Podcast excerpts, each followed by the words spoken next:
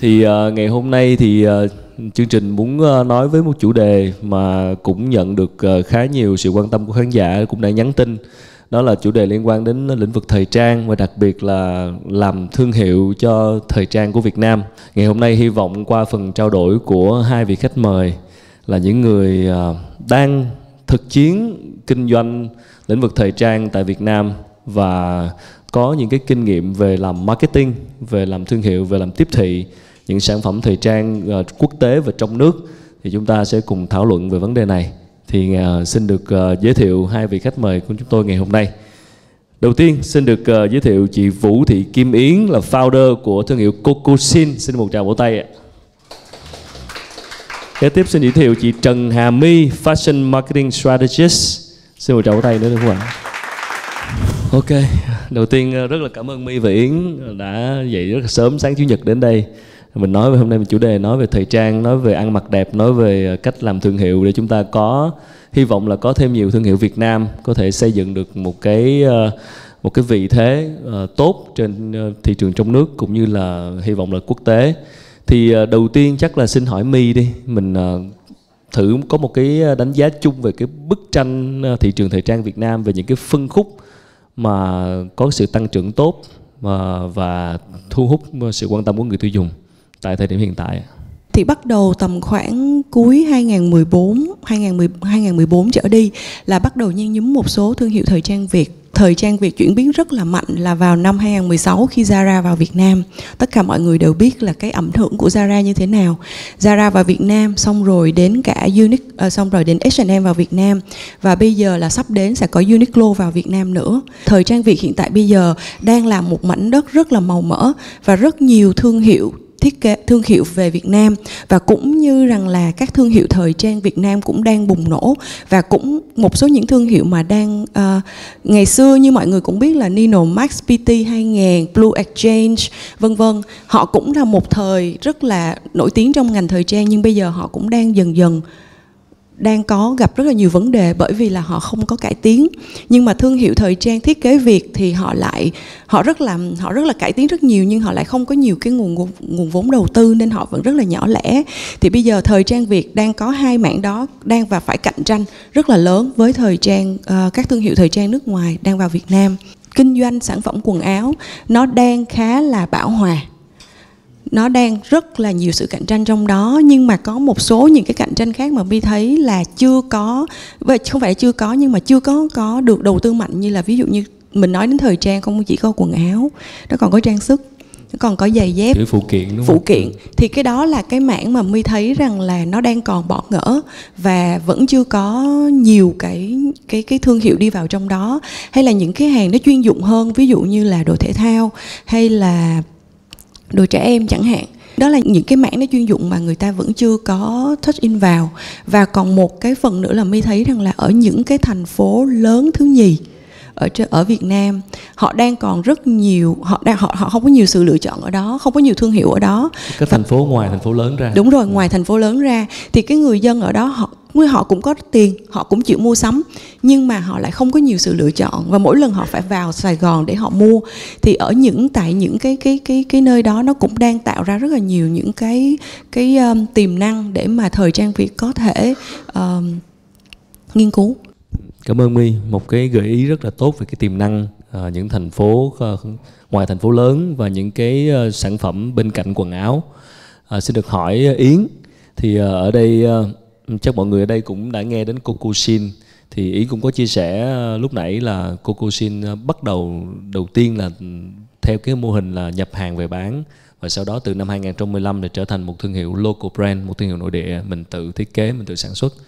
Thì uh, chắc có hai vế. Đầu tiên thì cái giai đoạn đầu á Yến có thể chia sẻ về cái cách mà lúc đó cái việc mà một shop thời trang nhập hàng về bán chắc là rất là nhiều người làm và bây giờ cũng là một cái hình thức rất nhiều các bạn trẻ đam mê thời trang làm tức là kinh doanh thời trang nhập hàng về bán.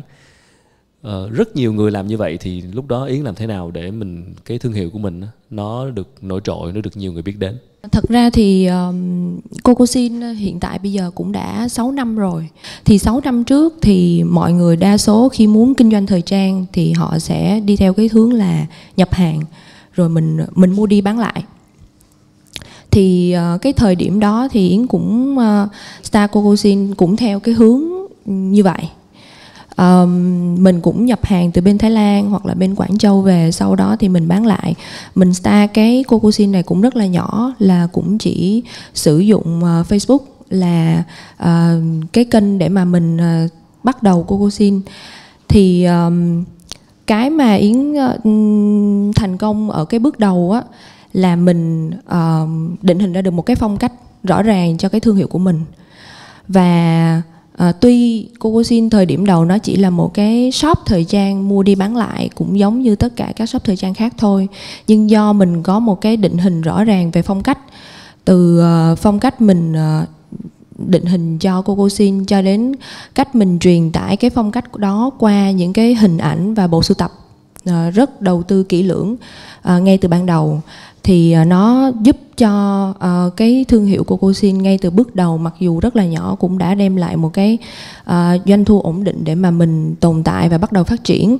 Cái vấn đề theo mi cái vấn đề lớn nhất của thương hiệu Việt Nam khi mà xây dựng thương hiệu hàng Việt Nam khi mà xây dựng thương hiệu thì họ gặp phải khó khăn trong việc là xây dựng thương hiệu thì đâu là cái cái cái cái cái lý do lớn nhất cái vấn đề lớn nhất của việc xây dựng thương hiệu là gì? Một trong những cái điều mà mi thấy thương hiệu Việt Nam rất thiếu, đó là cái sự đầu tư về cái cách kể chuyện. Giống như là tất cả mỗi một thương hiệu cũng là một con người. Mỗi một con người có một tính cách riêng. Thì làm sao để cho chúng ta quảng quá cái tính cách riêng đó đến với người tiêu dùng của mình? Tại vì bạn cứ thử nghĩ đi bạn cũng bán đầm tôi cũng bán đầm tại sao khách hàng lại đến mua của tôi mà không mua của bạn? Tại vì cái đầm của tôi nó có một câu chuyện. Cái đầm của tôi nó đem lại một cái giá trị khác thời trang nó là một cái sản phẩm vật chất, nhưng nó mang một cái giá trị tinh thần rất là lớn. Ở đây tất cả mọi người khi đi mua sắm thời trang không phải vì vì bạn cần nó, không phải vì vì bạn thiếu nó thì bạn sẽ sẽ sẽ không sống được. Mà bởi vì rằng là khi bạn nhìn thấy cái chiếc đầm đó, bạn sẽ tưởng tượng rằng là khi tôi mặc chiếc đầm đó tôi sẽ đẹp như thế nào. Và khi bạn mặc chiếc đầm đó vào, bạn sẽ thấy rằng tôi rất là tự tin. Ôi, tôi hôm nay tôi tôi tôi, hôm nay tôi tự tin tôi đi ra đường và đây là cách mà mọi người nhìn tôi. Thì đấy là cái giá trị mà thương mà thừa trang có thể mang lại.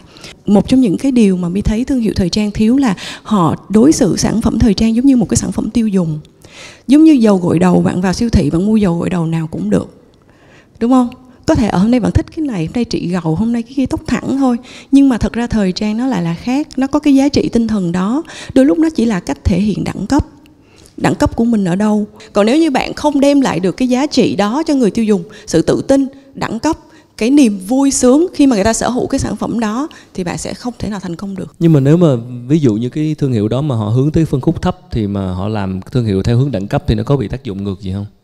À, nó có một câu là rẻ nhưng không có nghĩa có nghĩa là rẻ tiền nhưng không có nghĩa là bình dân tại vì rẻ tiền và bình dân nó rất là khác nhau. Rẻ có nghĩa là có thể rằng là cái số tiền bạn bỏ ra nó rẻ thôi. Ví dụ như là mình mua cái cái sản phẩm đó là vì mình thấy là chiếc đầm này nó rất là đẹp và nó nó nó nó nó nó thể hiện được cái phong cách của mình là một cái người phụ nữ ở văn phòng quyền lực có sành điệu có xu hướng vân vân. Thì đấy là có đó là khi mà mình cái cách mình làm quảng bá nó phải thể hiện được cái đẹp. Thì mi có nói một thường hay nói một câu là thời trang á, là bạn bán cái đẹp cho người ta bản thân bạn không làm đẹp thì làm sao bạn thuyết phục được người tiêu dùng là bạn sẽ làm cho họ đẹp? À, cảm ơn my. Nhưng mà muốn hỏi thêm ở chỗ yến khi mà nhắc tới Cocosin như vậy thì cái cái thách thức lớn nhất của bạn trong cái quá trình xây dựng thương hiệu là gì? Um, cái thách thức trong cái quá trình uh, xây dựng thương hiệu của yến nó nằm ở khoảng 2014 và 2015 tại thời điểm đó thì Cocosin đã là ờ, một cái shop thời trang rồi. Mình cũng có một cái thu nhập ổn định từ khách hàng của mình. Tuy nhiên ở thị trường Việt Nam thì thường là khi bạn đã làm được cái gì thì sẽ có người ờ, làm giống như vậy. Ờ, khi bạn nhập hàng thì cái sản phẩm nhập hàng đó nó không còn độc quyền nữa. À, ai cũng sẽ có thể nhập những cái hàng giống như bạn. Ờ, uh, Coco Xin đầu tư rất là nhiều hình ảnh trong cái quá trình truyền tải cái phong cách đó nhưng cái sản phẩm của mình không độc quyền thì người ta cũng có thể chỉ cần một cái click trên Facebook có thể copy.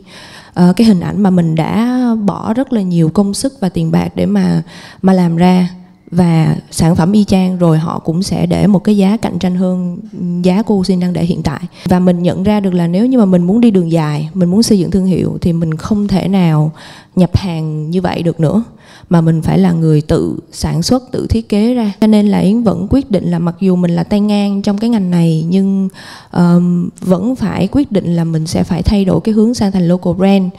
Thì sau một khoảng thời gian 3 đến 4 tháng thì mình cảm thấy là cái phản ứng của khách hàng về những cái mẫu mã thiết kế của mình uh, có cái hiệu ứng tốt. Thì sau đó thì mình quyết định là mình hoàn toàn sẽ không nhập hàng nữa mà mình chuyển sang là mình tự thiết kế và tự sản xuất. Nhưng cái đó vẫn chưa đủ vẫn chưa đủ để mọi người xem Cocosin là một thương hiệu thời trang Việt.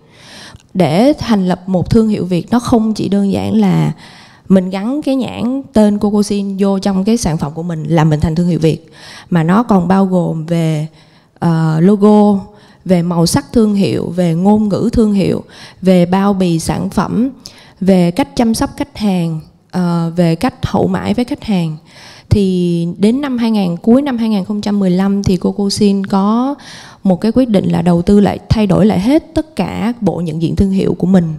Từ ờ, cách trải nghiệm mua sắm của khách hàng ở cửa hàng ờ, phong cách thời trang và logo uh, sau đó thì cuối năm 2015 thì Yến có um, khai trương một cái cửa hàng ở quận nhất là nó đánh dấu một cái sự thay đổi sự nhìn nhận về thương hiệu của mình.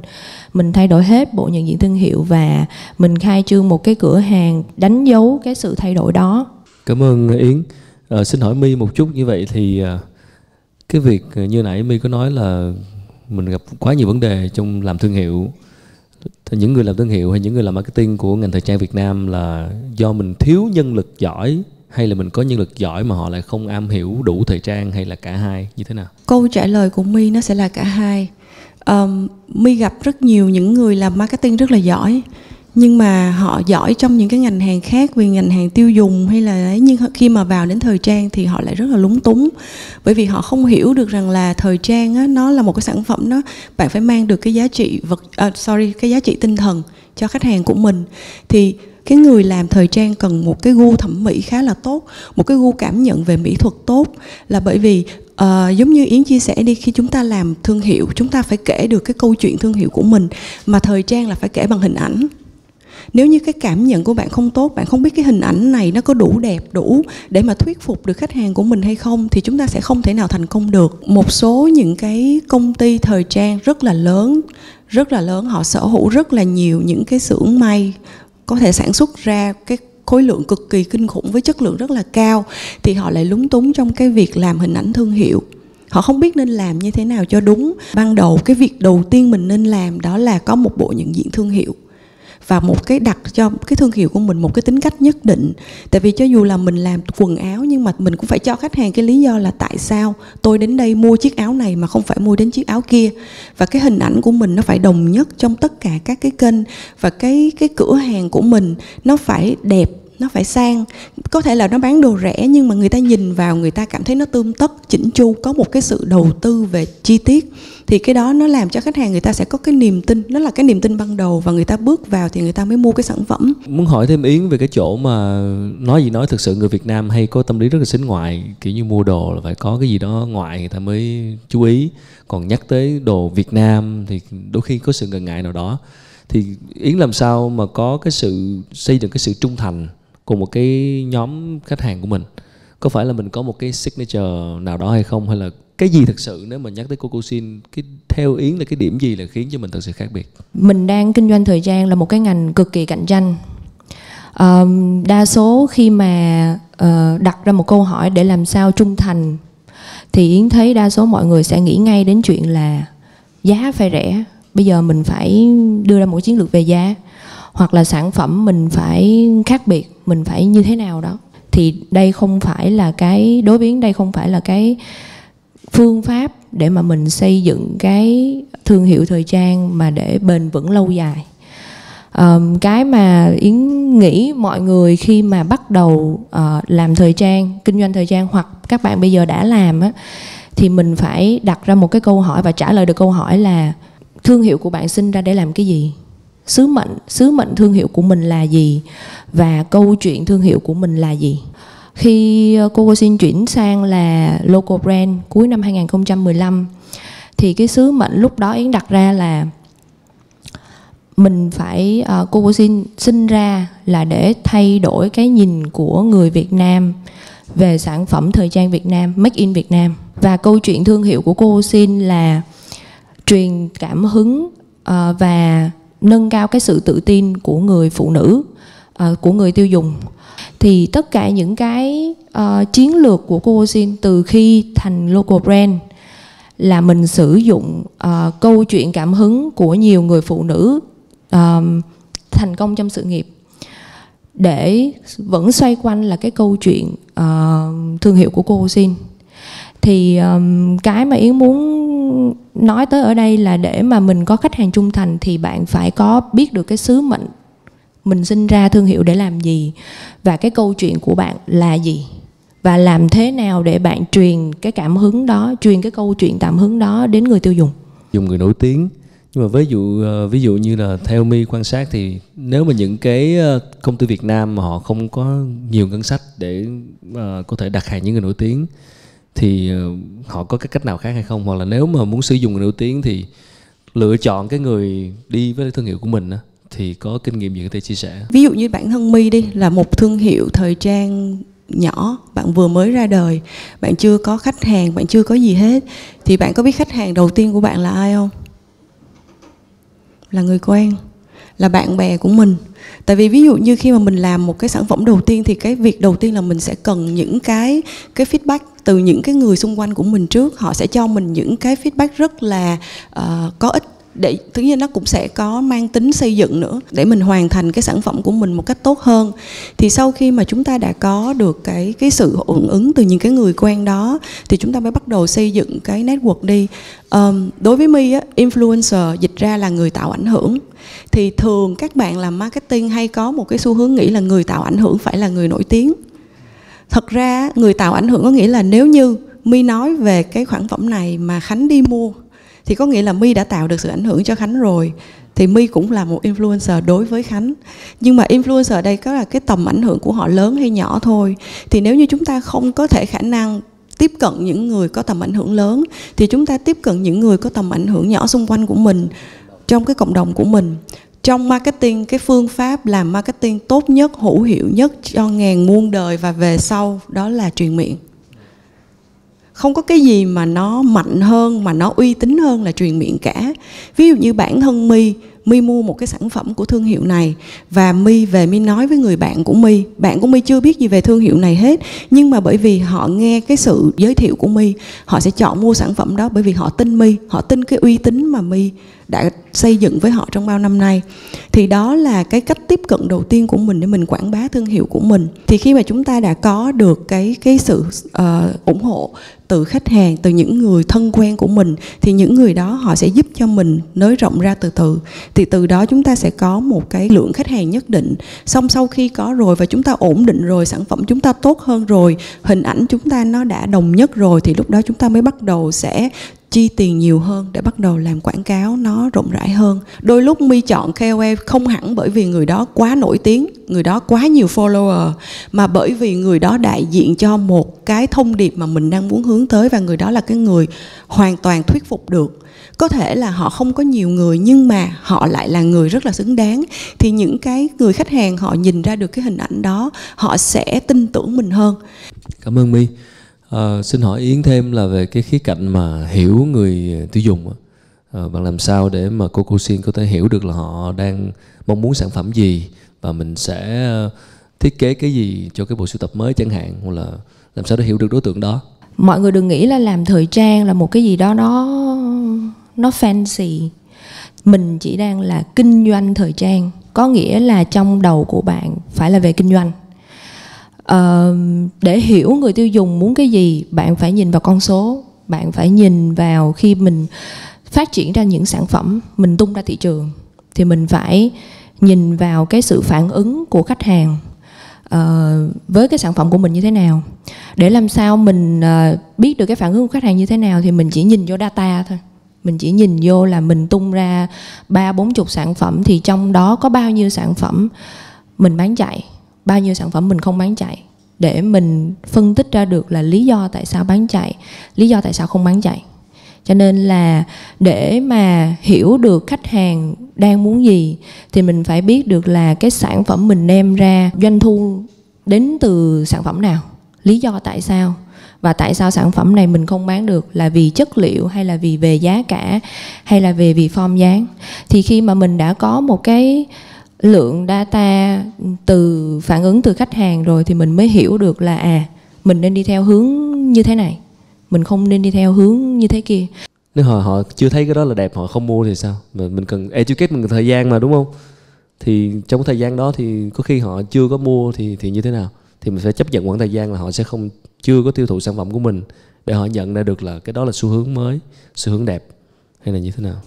Cocosin thật sự ra cái một trong những cái tính cách thương hiệu của mình là mình có đi theo hướng mình trendy nhưng mình phải hiểu được cái đối tượng khách hàng của mình là ai và thật ra xu hướng thời trang trên thế giới rất nhiều. Trong cái mùa đó, các nhà thiết kế có người thì nói mùa màu hồng sẽ là cái màu xu hướng.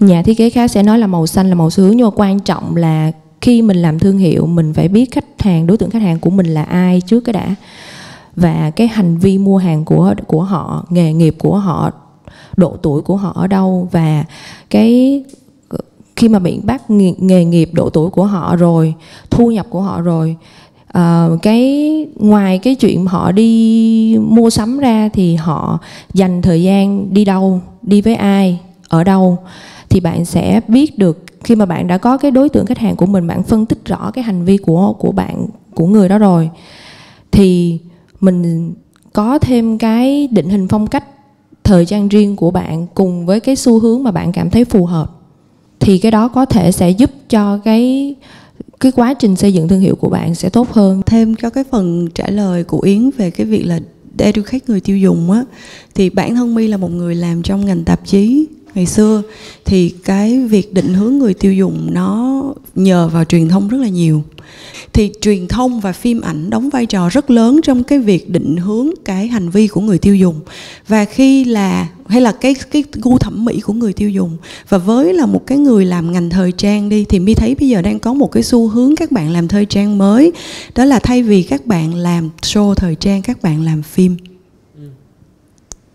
thật ra phim bạn sẽ rất bạn sẽ tiếp cận được nhiều người hơn nó mass hơn rất là nhiều. Và qua phim ảnh bạn qua cái nhân vật đó cái nhân vật đó truyền được rất nhiều cảm hứng với lại người xem. Thì người xem họ sẽ kiểu như họ thần tượng cái nhân vật đó họ sẽ muốn giống cái nhân vật đó. Thì qua những cái hình ảnh đó thì họ sẽ muốn được giống như nhân vật đó. Thì thời trang nè uh, sorry phim ảnh nè truyền thông và ca nhạc là đang là những cái mà gọi là pop culture nó ảnh hưởng rất lớn đến đại chúng và qua đó họ góp phần định hình cái gu thẩm mỹ của người người tiêu dùng.